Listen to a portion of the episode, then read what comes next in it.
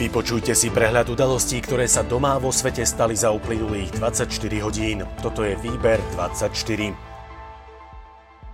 Šéf parlamentu Boris Kolár pripustil, že pre kauzu jeho diplomovej práce by mohlo hnutie Smerodina odísť aj z vládnej koalície.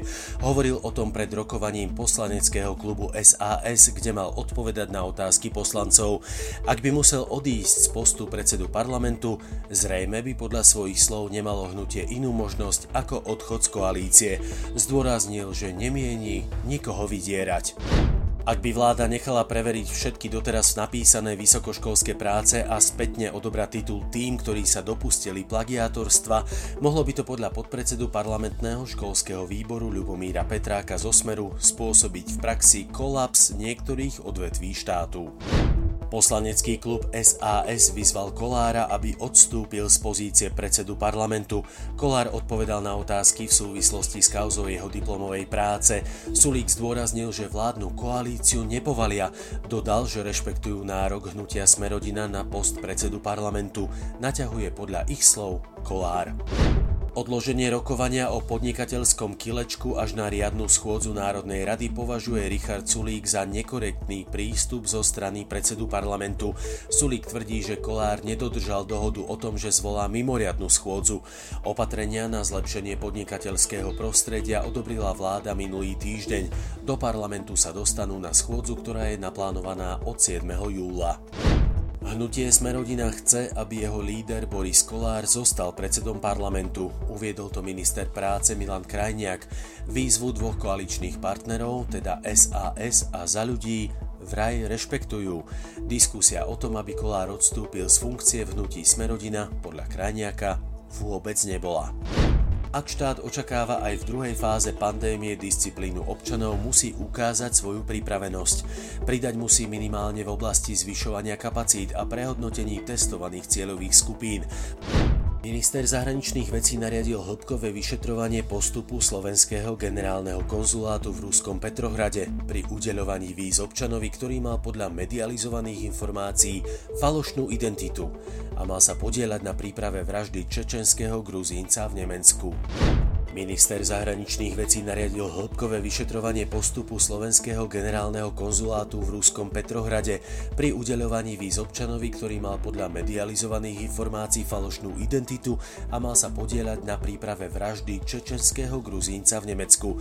Ministerstvo zatiaľ nemá informácie, že by Slovensko pochybilo. Korona je stále rovnako nebezpečná, zmenila sa len epidemiologická situácia, vyhlásil minister zdravotníctva Marek Krajčí. Ministerstvo zdravotníctva bude sledovať aj naďalej situáciu v okolitých krajinách a v tzv. bezpečných krajinách. Odporúča to aj dovolenkárom. Za najrozumnejšie stále považuje dovolenku na Slovensku. Od stredy je možné usporiadavať hromadné podujatia športovej, kultúrnej, spoločenskej či inej povahy v počte do tisíc osôb.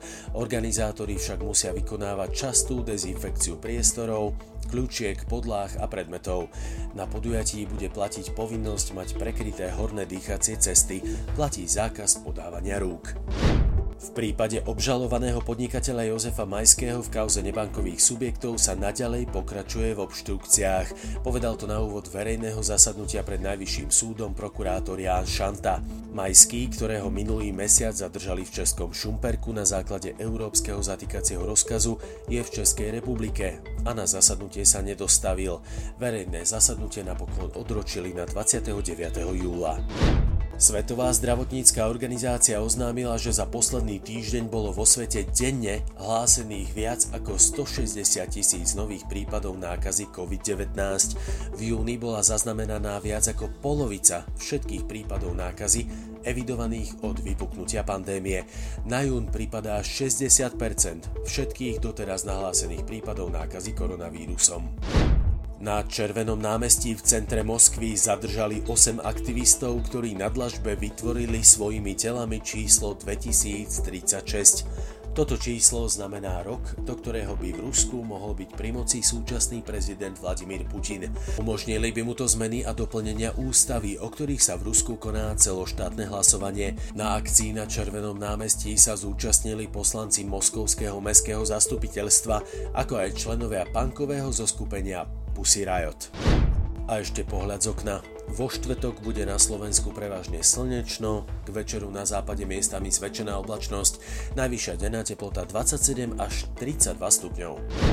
Výber 24 zo servisu TASR pre vás aj dnes pripravil Boris. Ďakujeme, že nás počúvate.